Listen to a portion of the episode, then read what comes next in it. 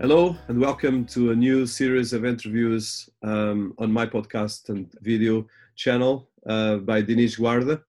I'm here to talk about ideas and the biggest solutions and problems humanity is facing, and the questions and challenges, and how we can think bigger and out of the box and make the world a better place.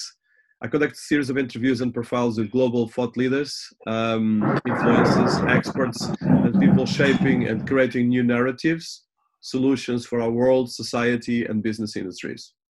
These podcasts and video interviews are part of the platform that I created, citiesabc.com. That is a new wiki for 4IR intelligent smart cities, tech digital platform for reinventing and uniting cities, universities, organizations, and all of us as citizens and as users of technology. Today we have with us someone that I've been working for a long time, and as well a friend, but as well a strong mind and thought leader, Azad Sultan. So Azad Sultan is presently the Chief Executive Officer of Deutsche Malayan Ventures that he created. That is an initiative in Malaysia, but as well been working with Europe, especially Germany, and a lot of other countries, and they will talk about it. He's as well a veteran in investment banking industry that includes almost 2 decades, or more than 2 decades in the investment banking, and as well working between different organizations, initially with the investment bank Cantor Fitzgerald, but as well working with Citibank in New York and Tokyo and London. And as well is the founder of KL Tech City, and he's been working a lot in the bridge between an intersection between fintech, Society 5.0, 4AR, an intersection of media and tech, and as well as been a film producer, a screenwriter, and a lot of other things. So, Azad, welcome to our series. It's a pleasure to have you here. Thank you, Dinis. Glad to be here. So, Azad, to start, I think in your case it's quite exciting because you are born in India, but then you grew up in the US, and now, and in the past, has been working in Hong Kong, but as well in Malibu, and now in Malaysia. So, look at your ground, because I think it's wonderful, your global footprint, and as well your career, which is mostly in all continents. I think probably the last continent that you're not so present is probably Latin America. Besides that, you've been all over the world. So just bring us a bit of your history and career. Yeah, no, thank you. I think I've been lucky in the sense that I felt, you know, both the challenges as well as the opportunity from looking at industry, looking at experiences from different perspectives. As you said, I was born in India. I went, to boarding school, a British boarding school in India from a very young age. And then I moved to the US for high school, undergraduate, graduate school. So I did my formal schooling, my upper formal schooling in the US. And those were two very contrasting cultures at that time.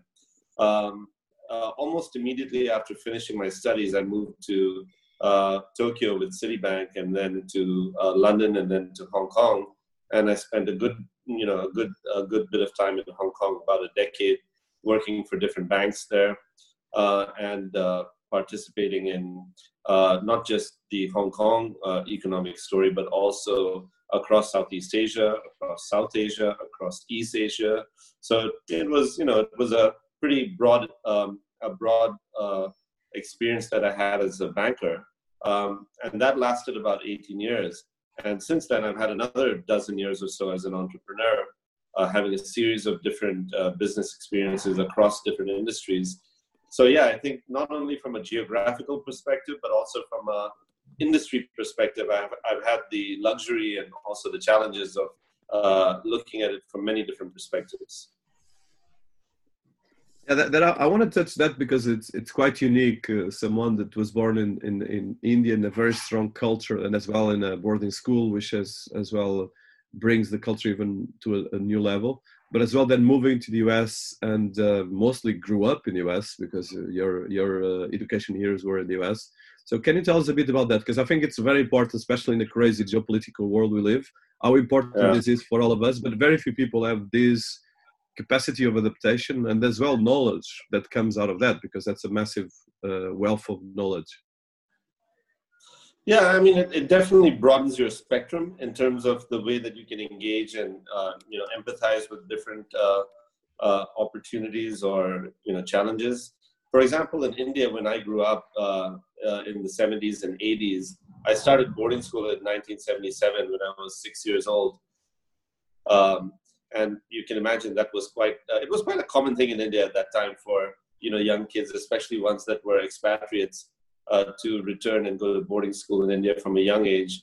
But even then, that was, you know, that was quite challenging at 6 years old to leave my family, to have that much independence, and to, you know, grew up in a British sort of hill station near Mumbai, Bombay as it was then.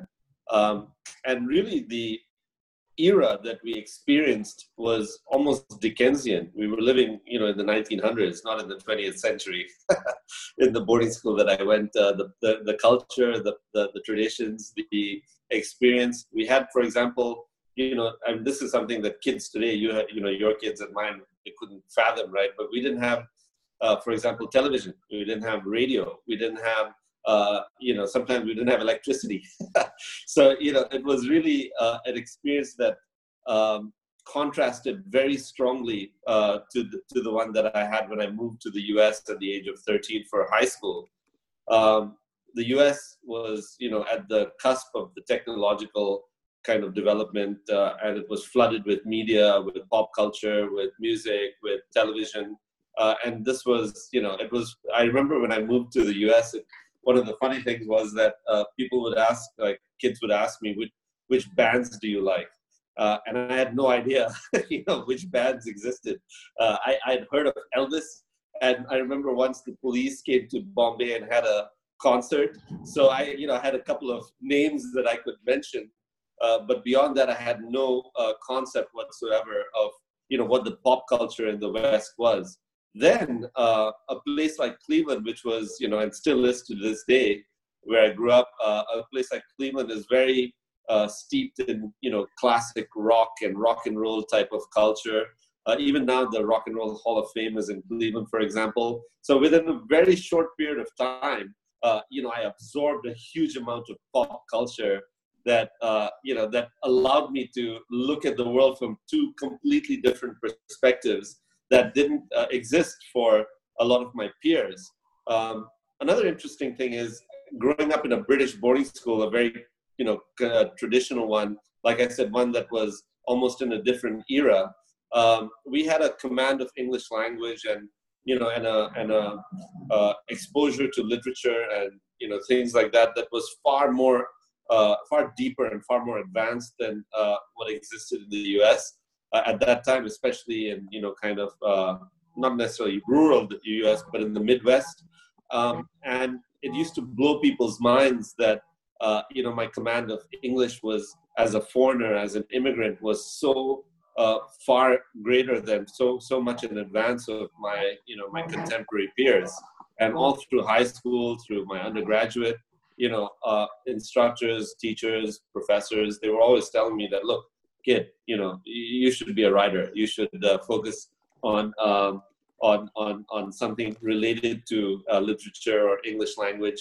And it's ironic in a way that that's not what I did from a career point of view. It is what I did from a hobby point of view eventually. And, you know, I ended up writing novels and short stories and screenplays. But, you know, it wasn't what I did from a career point of view. I finished my undergraduate and I joined Wall Street, you know, almost by chance. So, you know, you have to be prepared for everything. I think having that broad, you know, spectrum of experience and different perspectives equipped me for that. Even as a kid, I remember my father was a expatriate in Bahrain, in the Gulf, the Persian Gulf, and he worked for R.J. Reynolds. At that time, it was the biggest company in the world. He was their, you know, he ended up being their general manager of the outpost that they had in Bahrain. And, so, you know, even from a very young age, we traveled a lot across, you know, Europe and Southeast Asia, the Middle East. And so I guess that's COVID has changed that a little bit. I've never stayed at home as long as I have over the last 2-3 months. And I like it. But, you know, all my life I've kind of been moving around. You've known me for a while, and we know that I spend 3 days in one place and then back up and spend another 3 days in another place, you know. That's been kind of the modern experience that a lot of us have in this global world. You know, we call ourselves global citizens, not really Indian or American or Asian, but, you know, really a citizen of the world. That's something I've certainly done for a long time. But it's nice to have this period of reflection over the last few months to let it settle in and kind of reflect on, the different habits, not even practices, but habits that you fall into, and how over, this type of a break, you get to change some of the ones that, or enjoy ones that you never had and change some of the ones that you had before. Yeah, I want to touch, this is quite impressive, because I think what you said, that you see yourself and I see as well as citizens of the world, but I think we are exceptions because unfortunately most of people live in the same place probably most of their lives, probably 99% of the population worldwide. But one of the things I want to touch from your background that is particularly interesting is if you see from the 90s or 80s until now, India went through massive transformation, okay? And like you said, coming from India, and that is a bit like 19th century, then going to the US that at the time was kind of the most advanced in the world, must have been a massive shock. I want to touch that part because now we are in a reverse engineer that in 2050, India is going to be probably the second biggest economy in the world, and the US is going to be the fourth. So how do you see this kind of changes before we go to your career in finance and as well in film, but starting by this? Because I think this is quite interesting for people that have this kind of prejudice, and as well, people are not conscious about how things change in 2 decades or 3. And I think it's really important to look at the shifts of geography, power, economical and social development. Well, I always like to, if you look at it as an analogy, I like to withdraw from like a 1,000 to 10,000 to 20,000 kind of year view of history. Our modern conception of history is very much a 2,000-year, 2 millennia view of history. This is the modern kind of documented world that we live in, starting with, Egyptian history and Greek history and Roman history. And these are the classical periods that drive a lot of even today contemporary thought and practices, belief systems, etc. But I like to look at history from a longer perspective. And when you come from a place like India, you can appreciate that we also have a 25,000-year history, and more we're beginning to recognize that there were ancient civilizations that predated kind of modern civilizations. And so when you look at that more from a cyclical point of view, as opposed to a linear point of view, then I think you have the perspective that there is a constant shift from one culture to another culture, eventually back to the same culture. For most of even the last 2,000 years, India and China constituted the biggest part of the global economy. It's really quite an exception in the industrial era over the last 100, 200 years that the West has dominated. Prior to that, we have another 300 years of colonial era where, again, technologies such as, effective use of the commercial channels and shipping, you're Portuguese originally, so you know that, allowed them to export their own IP in a way that was more competitive. But I look at it as a cyclical thing. I don't look at it as a linear thing. In fact, from a philosophical point of view, I think that's one of the big differences in the way that Western thought is organized and the way that Eastern thought is organized. Eastern thought is very much organized in a cyclical way, whereas Western thought is linear. In the West, like the greatest ideal is someone like Alexander, right? He was born, and by the age of 32, he conquered the world. So it was a very, actualized life. Whereas in the East, when Alexander tried to enter or cross the Indus, he saw a sadhu sitting there, and and his people, his generals or his army, told the sadhu to bow in obeisance of this conqueror of the universe. And the sadhu looked up and he said, "Oh yeah, conqueror of the universe. I've seen many of them come and go through the millennium." So when you take that cyclical point of view, then all of this seems much more natural. That's very interesting, and actually that shows as well your wealth of knowledge and culture. And I think as well, it shows as well the way, and I want to touch that because I think from all my friends in India, there's a sense of history that is completely different from Europe, different from from US. I mean, US, there's no sense of history in most of the cases because it's a very new country. So from this history, and as well, I want to touch right now your starting in the financial world. So you start in the financial world when it was very Wall Street driven, and as well pre-digital. So you went through all the revolutions, and as well you were working in markets like we start from the US to Tokyo, which is kind of a, I imagine it was another shock cultural, and you learned Japanese. So can you tell us about that experience starting in the financial industry and investment? In the years that was kind of probably Wild West in terms of financial industry, but as well very strong experiences as well, to say less. Yeah, I mean, I did start when I was 21 years old and I finished undergraduate.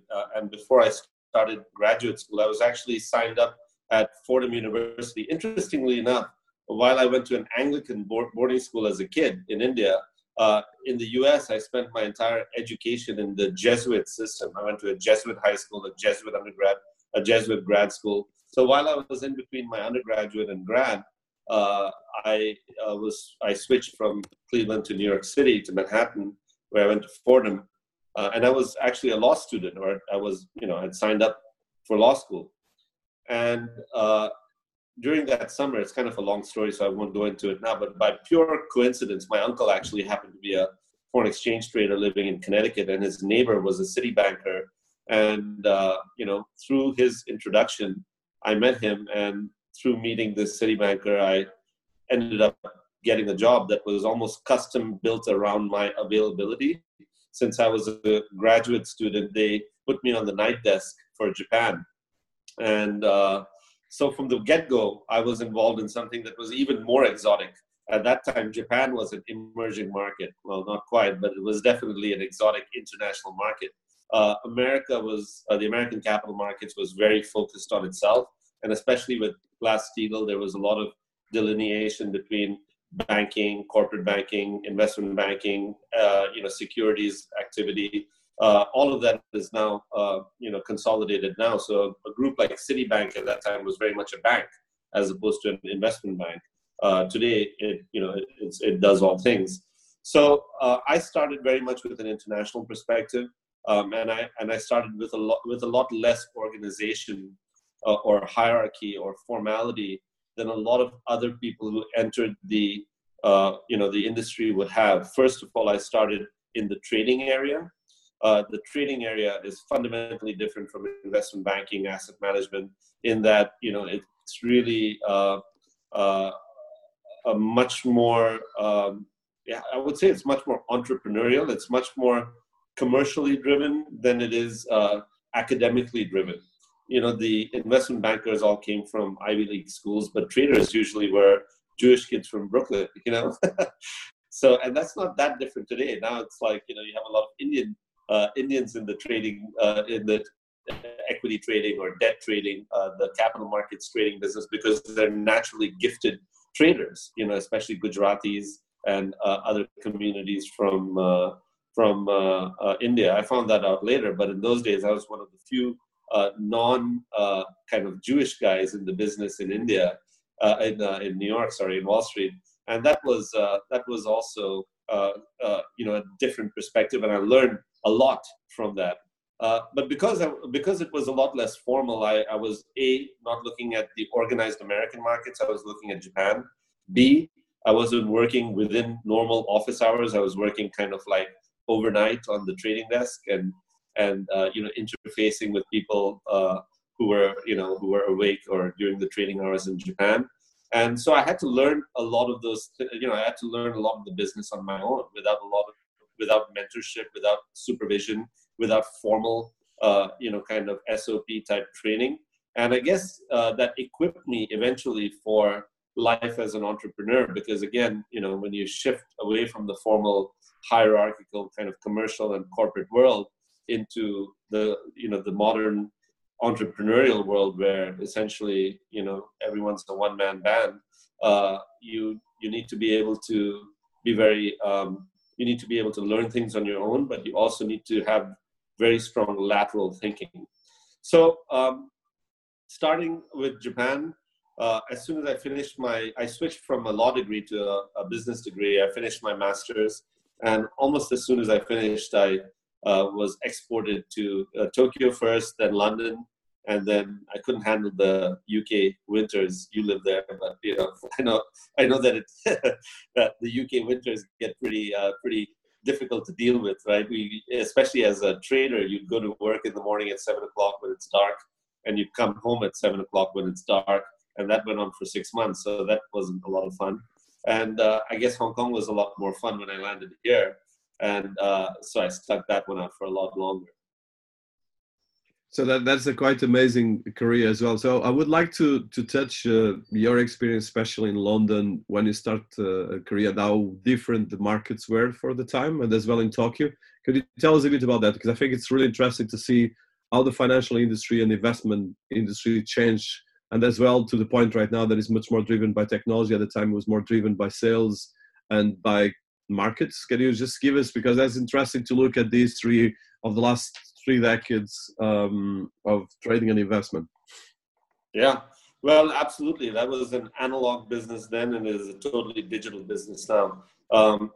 The skill of a trader is far eclipsed, of a human trader, that is far eclipsed by technology and by, you know, algorithmic sort of systems and other quantitative trading tools. So when we started, it was totally analog. You know, we were doing things by hand. We were doing things by kind of almost instinct and gut feel.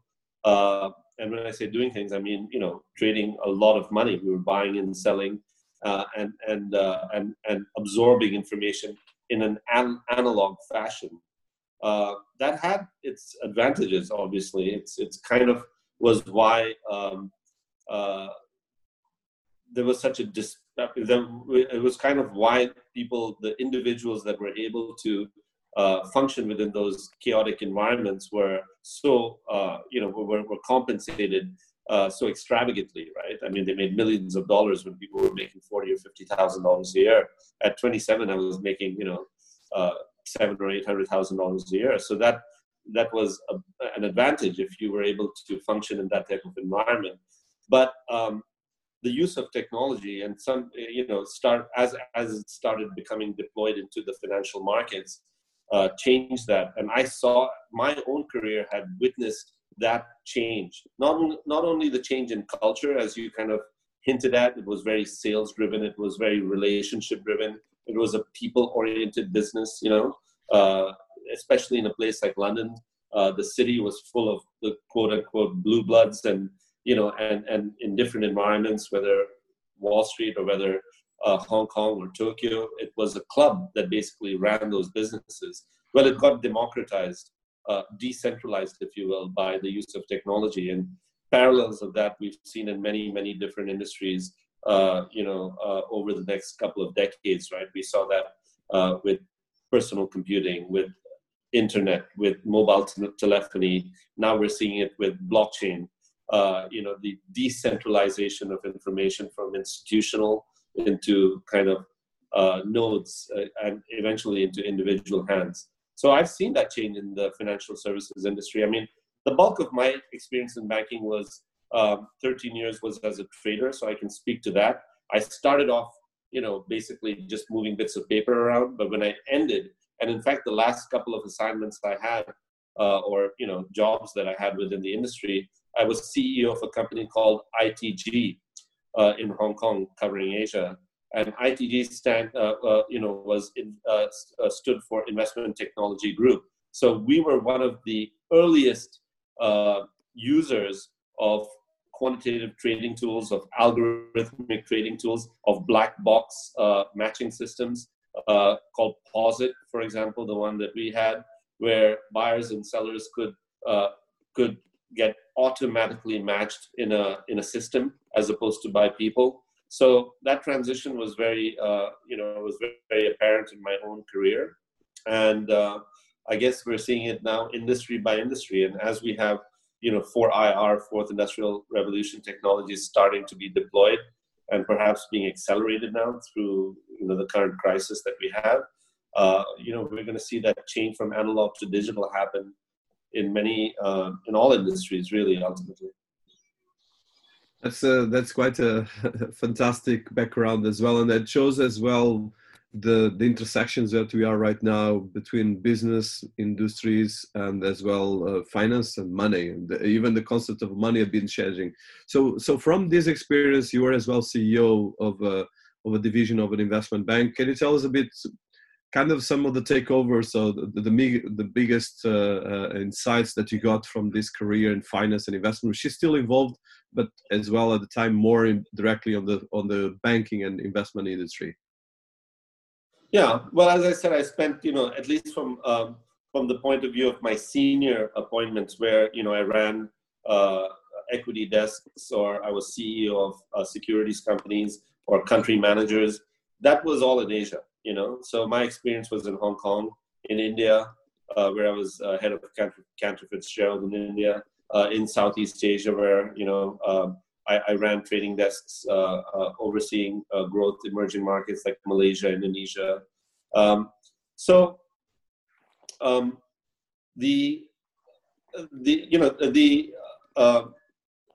development, the experiences that I had. Saw the development, the emergence of new economies like China. I remember in 2000, when I went to pitch for a mandate for a watchmaking company in Shenzhen. It was really an eye-opening experience.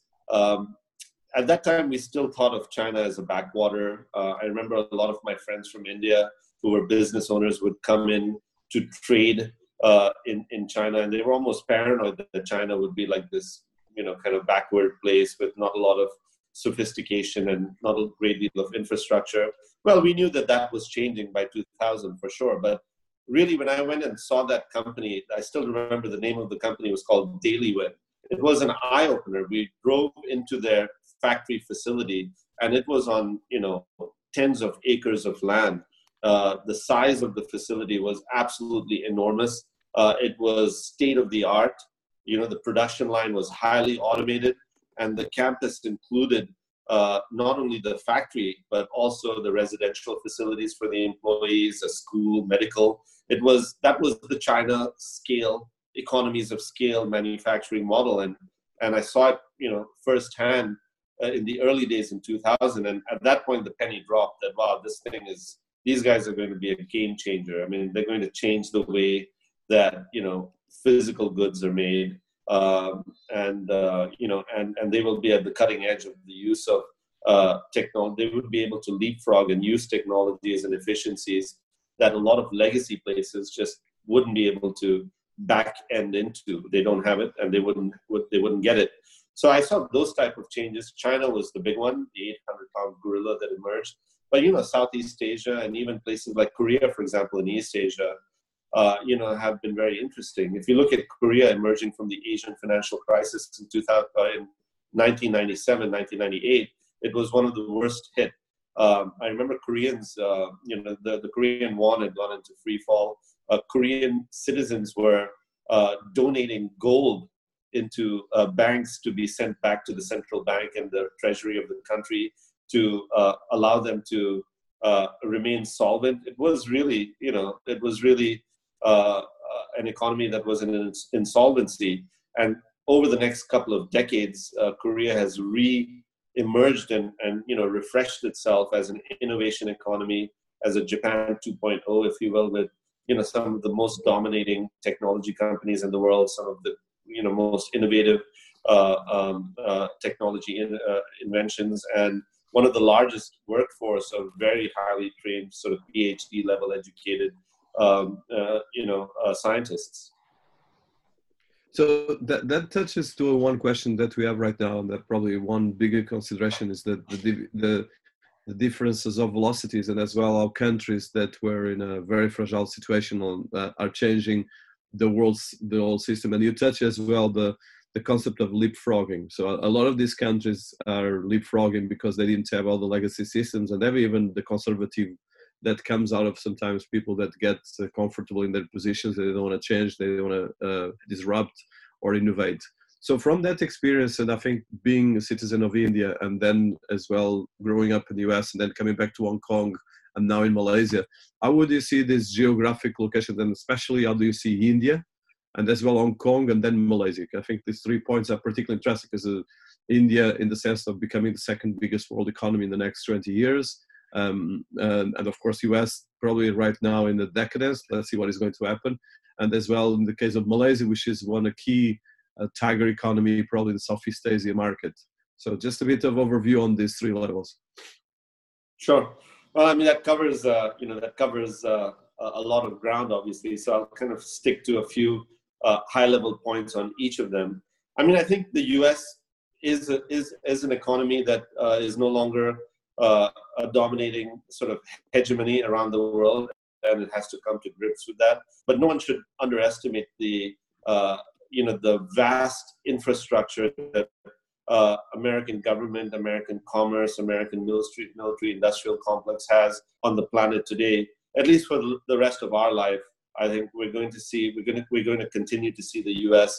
as a dominant force in the global economy. Whether or not China leapfrogs it, whether or not other countries develop a better use and specializations of various technologies, the U.S. as a whole remains a dominant place, and even today it still is one of the greatest innovation economies on the planet. Silicon Valley, still houses the big boys of global tech, and they're all American companies. The Chinese are obviously trying to replicate that with their own version of that, companies like Tencent, etc. But I think the Americans have the best infrastructure on the planet from a digital perspective today, and that will allow them to continue to dominate for some time yet. India is an interesting story because, India trying to become another China is not really feasible and shouldn't even be an aspiration. To try and create the same type of, kind of logistical infrastructure, physical infrastructure that China has been able to develop is something probably beyond the grasp of India and beyond the grasp of a democratic country. Institutionally, it's a fundamentally different approach to, to developing or to rolling out on a broad scale that type of an infrastructure than what was possible in China. However, in India, what you are seeing that is very interesting is a migration because of the lack of infrastructure, because of the physical bottlenecks, because of the great demand excess over supply. You're seeing a migration of products and services from the physical infrastructure into the digital infrastructure. And India, even earlier was a player in the tech world, providing call center services, providing software services for global companies. But now that level of sophistication has increased significantly. And the large kind of population that they have and the lack of infrastructure, the lack of physical resources that they have will accelerate India into a digital and etheric type of environment a lot faster than other economies. And because of the size of India, the impact of that will be felt much more greatly. So I think that an interesting contrast between emerging economies and technology is that emerging economies don't have to follow a step-by-step process to catch up to technologically advanced developed societies. They can leapfrog, technologically advanced societies by onboarding newer technologies faster with less resistance from legacy players than a lot of developed economies. We've seen this happen in many industries just going back over the last decade, right? The cellular industry was a great example. Cellular companies that cropped up were independent, and not part of the big telcos, because the big telcos didn't want to cannibalize their own marketplace, their own market share. And so they were slow to onboard those type of technologies. And eventually they had to buy these cellular companies to remain, you know, dominant in their marketplaces. So in Hollywood, you know, we're seeing the same thing happen with digital companies like Netflix and Amazon, Google. I remember when I was in LA in 2012 to 17, the emergence of those companies was accelerating, and there were it was obvious that these big tech companies didn't see themselves just as tech companies. They saw themselves as integrated media tech conglomerates, and so again, the conventional, you know, media players, the big studios, were slow to react to that, and companies like Netflix and Amazon have eaten their lunch on that. And I think as 4IR technologies start getting rolled out, you will see the same resistance. I think fintech is a great example. The banks, almost exactly the same situation, where challenger banks are called that exactly for that reason, neobanks, challenger banks, because they're challenging the conventional banking system. And in doing so, you know, the conventional banks are largely trying to ring fence and protect themselves. But, you know, eventually they're going to have to maybe acquire or get acquired by fintech players that are far more efficient, have far greater reach, are far more ubiquitous in terms of the way that they can access and, you know, interact with their customer. And, you know, one by one across industries, I think that change is going to happen. Yeah, so you touch a lot of powerful topics that are really key to reinvent nations and countries. And actually, like you said, there's a lot of different velocities, but as well, there's space for a lot of things. So from your experience in the financial industry to the fintech industry, but as well, see fintech nowadays, and you touch a bit that, but as well, the relationships between investment and blockchain and tokenization, some LDRs that have been working specifically in exchanges, and you're still working and focused. Yeah, so in fact, that's a good segue to also addressing the other two countries that you mentioned, you know, Hong Kong and China and Malaysia and Southeast Asia. So we talked about the US and India a little bit, but your question is appropriate for, I think, how I see those economies do exactly that, to you know, have the opportunity to compete and leapfrog in areas. So take a country like Malaysia, for example. That's an interesting, you know, situation where it's obvious that as Malaysia tries to, you know, has an aspiration to become an innovation economy, as it aspires to migrate from a low-cost, low-wages economy to, you know, a high-wages, knowledge-based innovation economy, something that Korea has done again in the last couple of decades. It's almost a model that a country like Malaysia wants to follow. But as it does that, it's pretty obvious to me that, you know, Malaysia isn't going to be able to compete across the spectrum of that you know, of that technological change, right? So if you look at things like AI, for example, if you look at you know, robotics, there's just so much investment and so much development and IP that has already kind of taken the lead in places like the US and in Japan, in China, that it would be difficult for a place like Malaysia with its limited resources, its limited size, to compete across the board. So countries like that have to pick and choose the areas within the 4IR spectrum that it wants to compete into. We set up an initiative last year, and you know that because you were part of it and you helped architect that for us, called KL Tech City. The country wanted a digital transformation program, but they didn't know what to digitally transform into. The book that you wrote and actually co-authored with a Malaysian gentleman, my business partner here, Rais Hussain, is titled Reinventing a Nation. 4IR technologies, reinventing a nation. So it addressed the blueprint that these countries have to first design for them to find the pockets within that technological spectrum for them to compete in.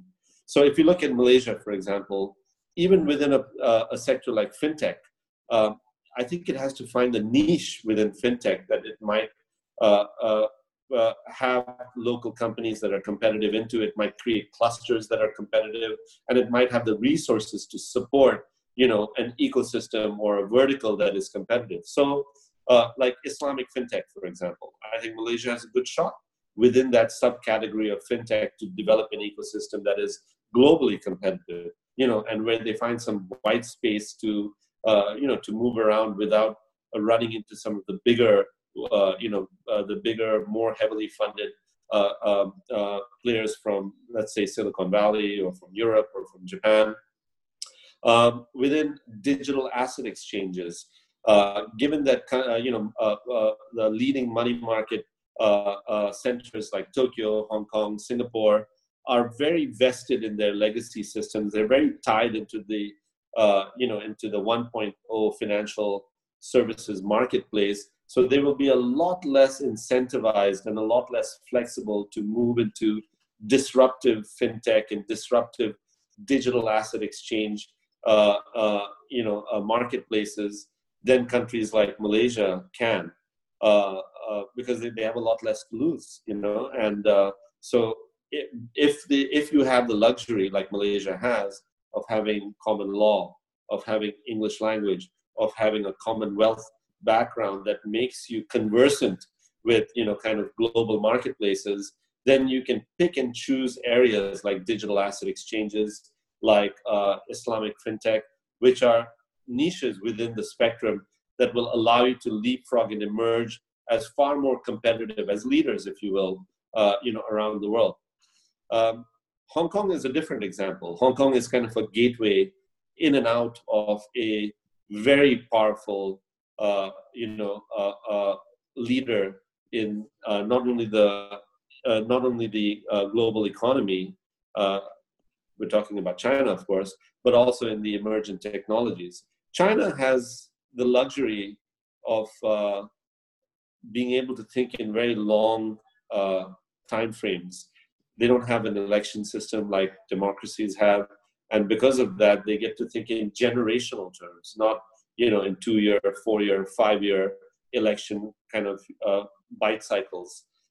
And because of that, they can develop strategies that are far more innovative and far more far-reaching than you know, than many other countries that are democratic systems, or many other countries that are just not as large and therefore don't have the same resources that a country like China enjoys. So Hong Kong becomes a very critical gateway into that marketplace and out of that marketplace. Maybe it's not something that will last forever. I think the Chinese themselves have understood that they need alternatives to Hong Kong, you know, to interact with the rest of the world. But as the, you know, as it exists today, and probably for, you know, for the near future anyway, Hong Kong has the intellectual capital, it has the regulatory infrastructure, and it has the access to the global marketplace that allows you to, allows China to interface with the world and allows the world to interface with China. So 2 parts on that. So you mentioned KL Tech City and the work you've been doing with Rais Hussain, and as well the work in Malaysia. And as well, you are the CEO and founder of Deutsche Malayan Ventures. Do you want to highlight especially Deutsche Malayan Ventures and a bit talk more about KL Tech City? Sure. For that, I'll give you just a little very quick kind of background. So one part of my life that we talked about was my, you know, kind of banking life. And that lasted for, you know, kind of 18 years or so. And then the second part of my life for the last dozen years has been, you know, as an individual businessman, as an entrepreneur, kind of a serial entrepreneur, if you will. And within that time, I've had the opportunity to live in Malaysia. I went back to LA for a while and you know, and invested into the intersection of media and technology through a private equity media fund structure that I had created. You know, and I also had the opportunity to work with Chinese capital that was exiting China and being invested into the global marketplace in sectors that I had some domain expertise into, namely technology and media. So with that background of things, I was kind of hopping around doing a lot of different businesses. I was in renewable energy. I was in the media technology space, and also coming from a banking background, we were, able to move across. We were conversant, I would say, jack of all trades, conversant in many different industries. So the opportunity that emerged in Malaysia in 2018 was that a government changed in Malaysia for the first time in over 60 years. One of my earlier entrepreneurial ventures in the renewable energy space was in Malaysia, and my business partner at that time was a local businessman who was also quite politically active. So as the change in government happened from the single party state that was in effect since independence to essentially a new opposition coalition, my former business partner happened to be a significant voice within the new government. You met him, and that he came in with an agenda and a manifesto for essentially changing a lot of the legacy systems that the political systems that Malaysia had kind of cemented itself into over several decades. That included, by the way, the digital transformation agenda and the mindset change of Malaysia moving from, essentially a manufacturing low cost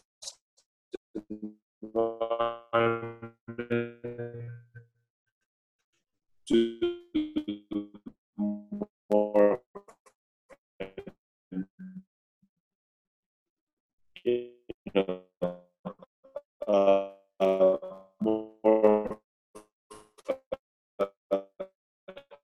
innovation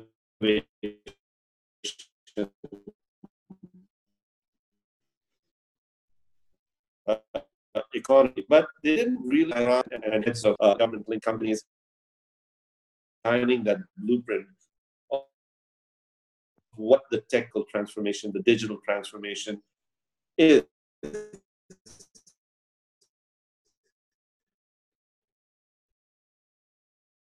I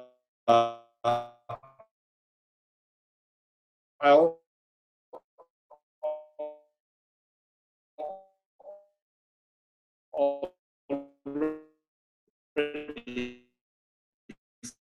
said that the exercise that came along with my local partner here, Rais, who was active in the government, as well as my business partners from Europe, who have a lot of technological expertise and experience investing in technology, especially in Europe, but around the world. So Connie Birsch, for example, who's my partner, is pretty well known across Europe as a super angel and one of the largest investors in digital technology. And even though he's European, we call it Deutsche Malayan for that reason. But he has 15 offices around the world, and they invest in everything from Latin America to Japanese startups. So that seemed to be a good team, to bring to the table here and to explore what type of IP transit we could shepherd into the country to help develop those sectors. So Deutsche Malayan Ventures isn't a formal organization like a Goldman Sachs or like a McKinsey that had a clear, organizational business plan. No, it was more a association that was designed to create the skill set to assist in the transformation, that defining it, resourcing it, and executing it, that we had understood was the government in Malaysia and the private sector in Malaysia wanted to achieve. So I call it more of a venture building model, where we ourselves promote initiatives that then trigger ecosystems around which we can invite different stakeholders to participate in.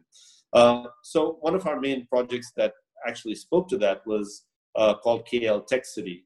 I think you yourself came to Malaysia a couple of years ago, met with some of the senior government leaders here, and helped design and architect the overall master plan for what a tech city would look like and, you know, what the components of that tech city would be. And as we've moved that model along through various iterations, now we have we've understood that just creating a template is not enough. We have to also populate that template with various initiatives that allow us to, you know, essentially trigger an ecosystem around it. So if we want fintech, we have to bring in fintech initiatives or create fintech initiatives that essentially create commercial activity around it. If we want digital asset exchanges, we have to promote and start, developing those tools around which that economic activity can be created. And if we want, and if we find that there are that there's a lack in terms of the resources, in terms of the skill set, in terms of the capital, then we create platforms that allow us to draw in capital, that allow us to train resources, that allow us to organize IP so that it can be fed into those initiatives.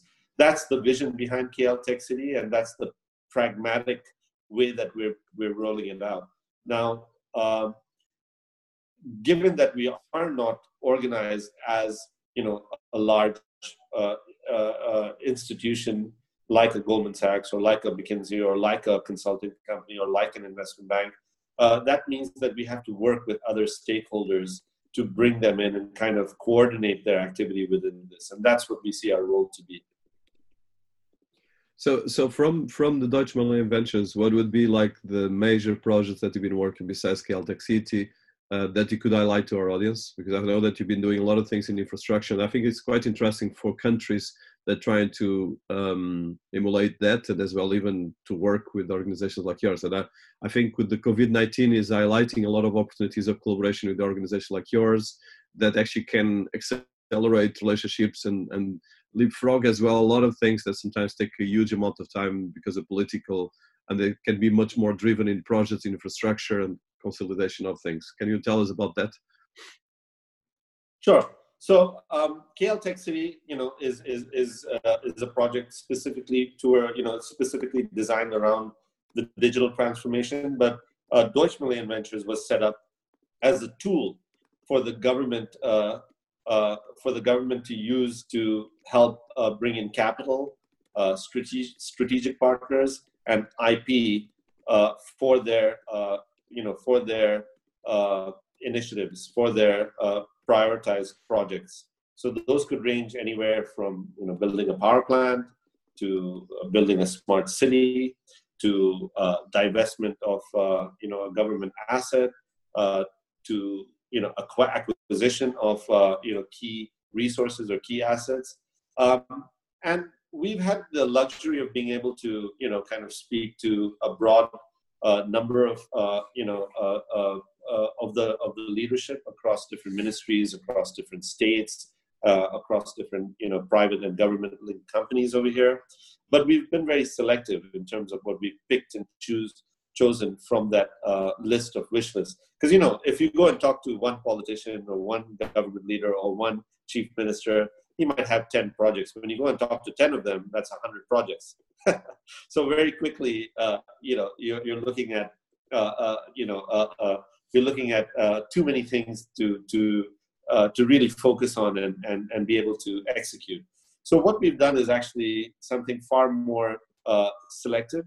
We've only looked at projects where we can bring in capital, bring in expertise, bring in technologies that isn't available here.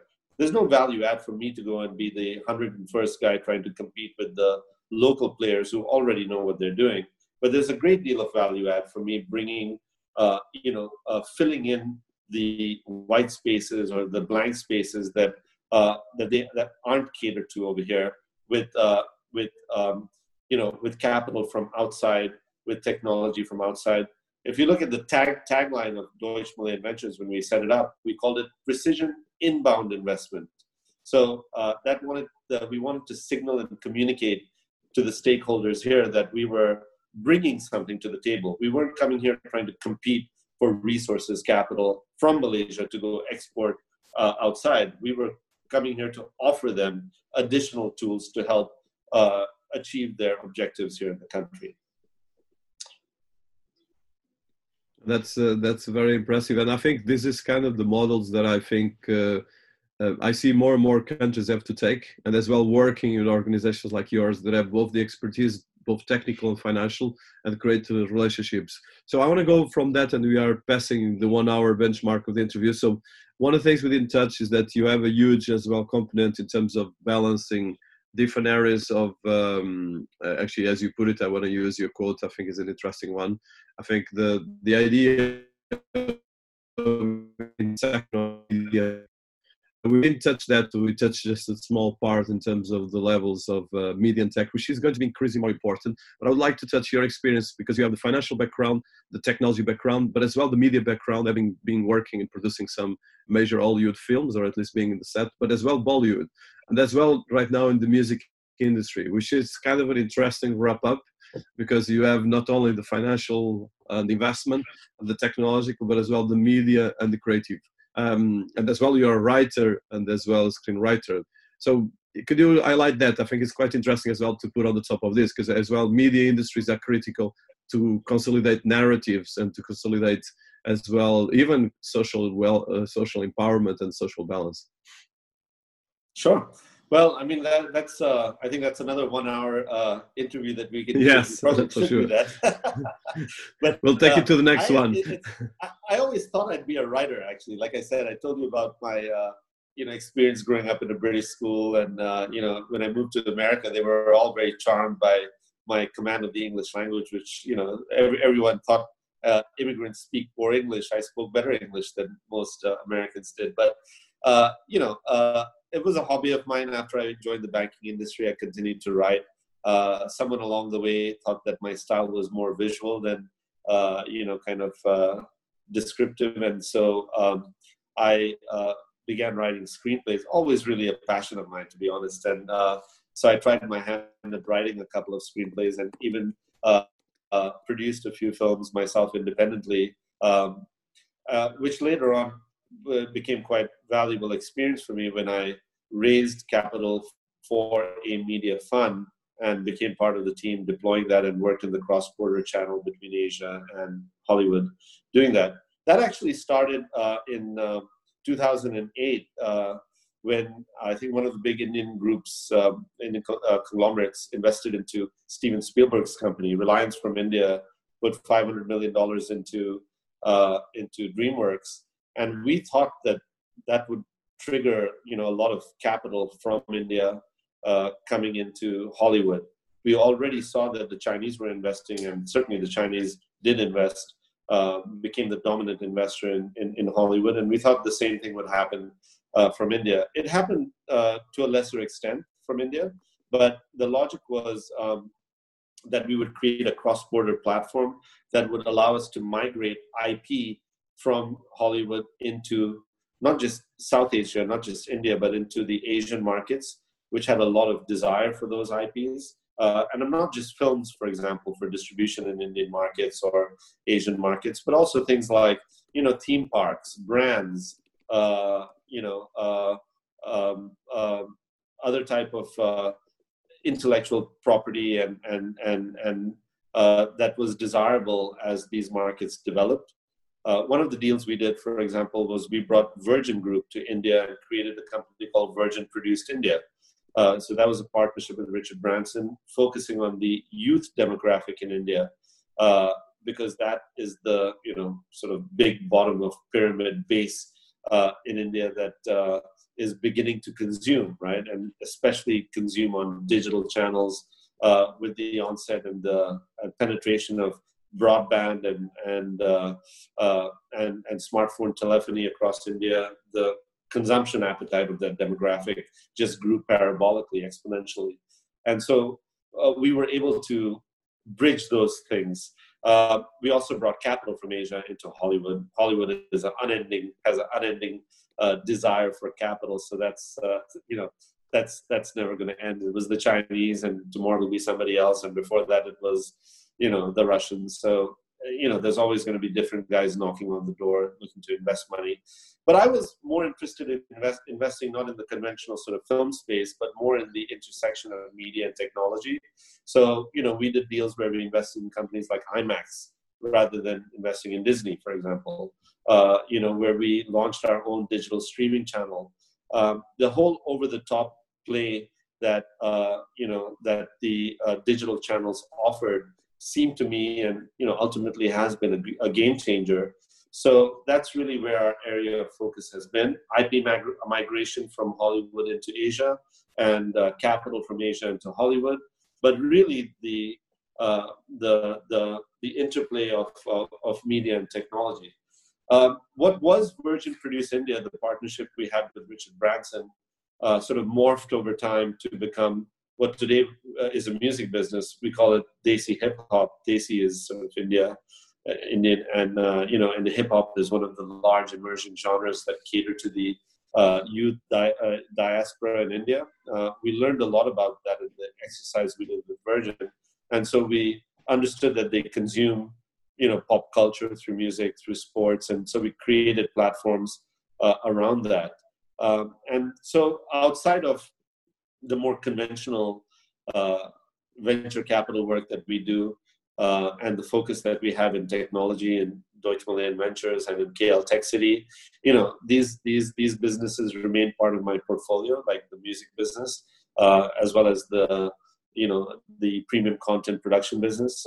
So making content for the digital channels, and it's a fun part of the business where you get to be more creative and you get to, you know, kind of, you know, you get to participate in the sunrise industries where you have this exaggerated growth rates. But as I'm beginning, thanks to people like you and thanks to the work we're doing in things like KL Tech City, as I'm beginning to get more and more involved in the whole technology world and 4IR technology in particular, I'm beginning to recognize that, you know, that's just as creative, that's just as fun, and, you know, that's just as exciting as anything you could possibly do in music or films or media. So I guess that's a good play, good spot to kind of stall and to stop it at on this discussion. I mean, I kind of enjoyed talking about a lot of different things, ranging from my background to the geographic mix to the way that countries will leapfrog. So we've kind of been a little bit all over the place, but that's the age we live in right now. There's so much information out there, and I guess our job is to kind of funnel that into ways that can be brought into action into different, you know, segments, sectors, different, you know, kind of verticals. And I've had the, you know, we have the luxury, I guess, we're the exception. We have the flexibility, we have the luxury of being able to do it across so many different industries that have different perspectives. So we hopefully will continue to do that, and we'll find some, you know, projects that will then scale, and we'll be able to bring in bigger partners, bring in bigger stakeholders, and ultimately, you know, bring in a larger audience for it. No, that's excellent, and you're right. I think it's we live in, especially people in the investment world. You have to have a lot of hats. You have to, and as well, if you work, you have to have the media, the technology, but as well the thought leadership, but as well the research. And increasingly the barriers and the frontiers between the different areas are disappearing. So one last question, and I think it's more of the personal, but I think it's interesting. And being someone that was on all this culture, and coming back to the beginning question, and I think this is particularly important in COVID-19. So from your experience working all these different cultures, growing up with two massive different cultures, we have the Indian that is a super ancestral and millennial culture, and then the American that is very recent, and then now, of course, Hong Kong is as well millennial, and then as well Malaysia. So I would like to touch this part of the cultural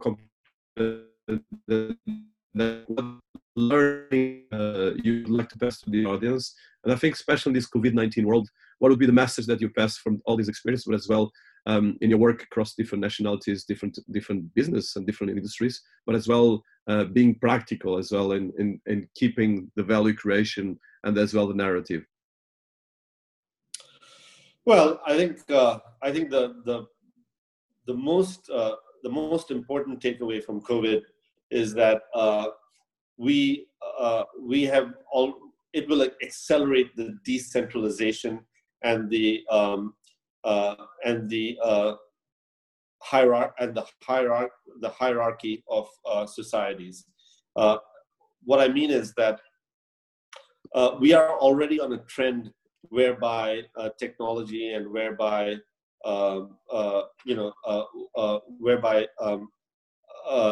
the global economy, the interrelatedness of the global economy has homogenized everyone's access to resources. So someone sitting, we've already experienced in our own, in the pre-COVID world, the ability for someone to sit in one place, run a business in a different place, and have a customer in a completely different place, and do that in an over-the-top way, over the top of the conventional channel way. COVID will accelerate that, so that the connectivity of the nodes can increase exponentially, and not just through centralized sources, right?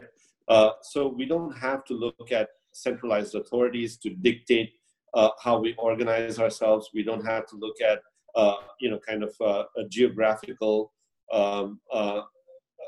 restrictions in the way that we're organizing our approach, and we don't have to look at cultural differences as a way of exclusion. They can be, a way of inclusion. In a way, it's ironic, but when we were living in the the pre-COVID world was a far more physically dependent world, and the post-COVID world is a far less physically dependent world.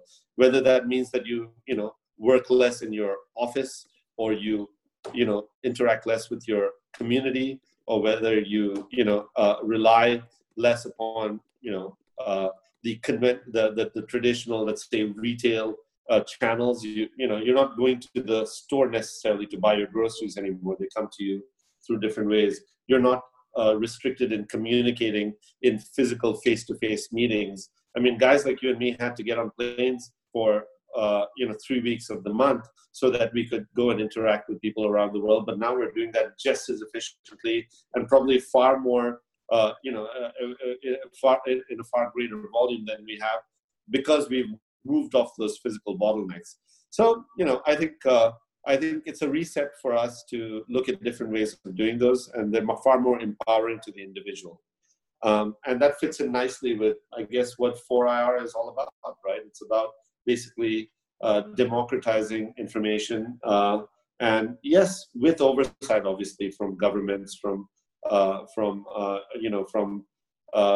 responsible authorities, but far more with individuals being able to control the value of their own information.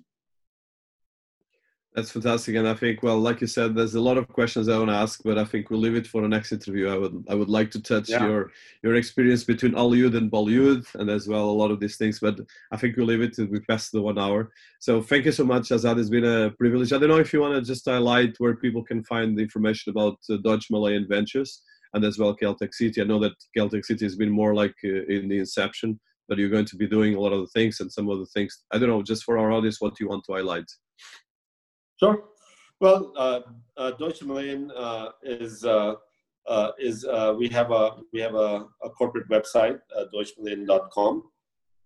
I have increasingly at your advice and because of your influence, I've begun pushing more and more commentary out on conventional social media channels like LinkedIn. We publish a lot of these ideas that we have that help support some of these venture building exercises in not only the local press, but also the digital media regionally. I think we'll do more of that. KL Tech City has up to now been something of a stealth project, but I just have begun the process of constructing the visual platforms for it, like our websites, our partnerships, our press releases. kltc.com.my is our landing page for that. But we will be rolling out projects and initiatives from that and supporting it through some of the channels that we work with, obviously like LinkedIn, but also channels like yours, you know, like Cities ABC. I think I have published some articles on your platform, and I'm planning on doing more of that. So, yeah, we'll see you around. Thank you so much. No, it's fantastic, and I think your writing skills are fantastic. So I've been pushing on that, and I think it's important that the world knows about it, not just some.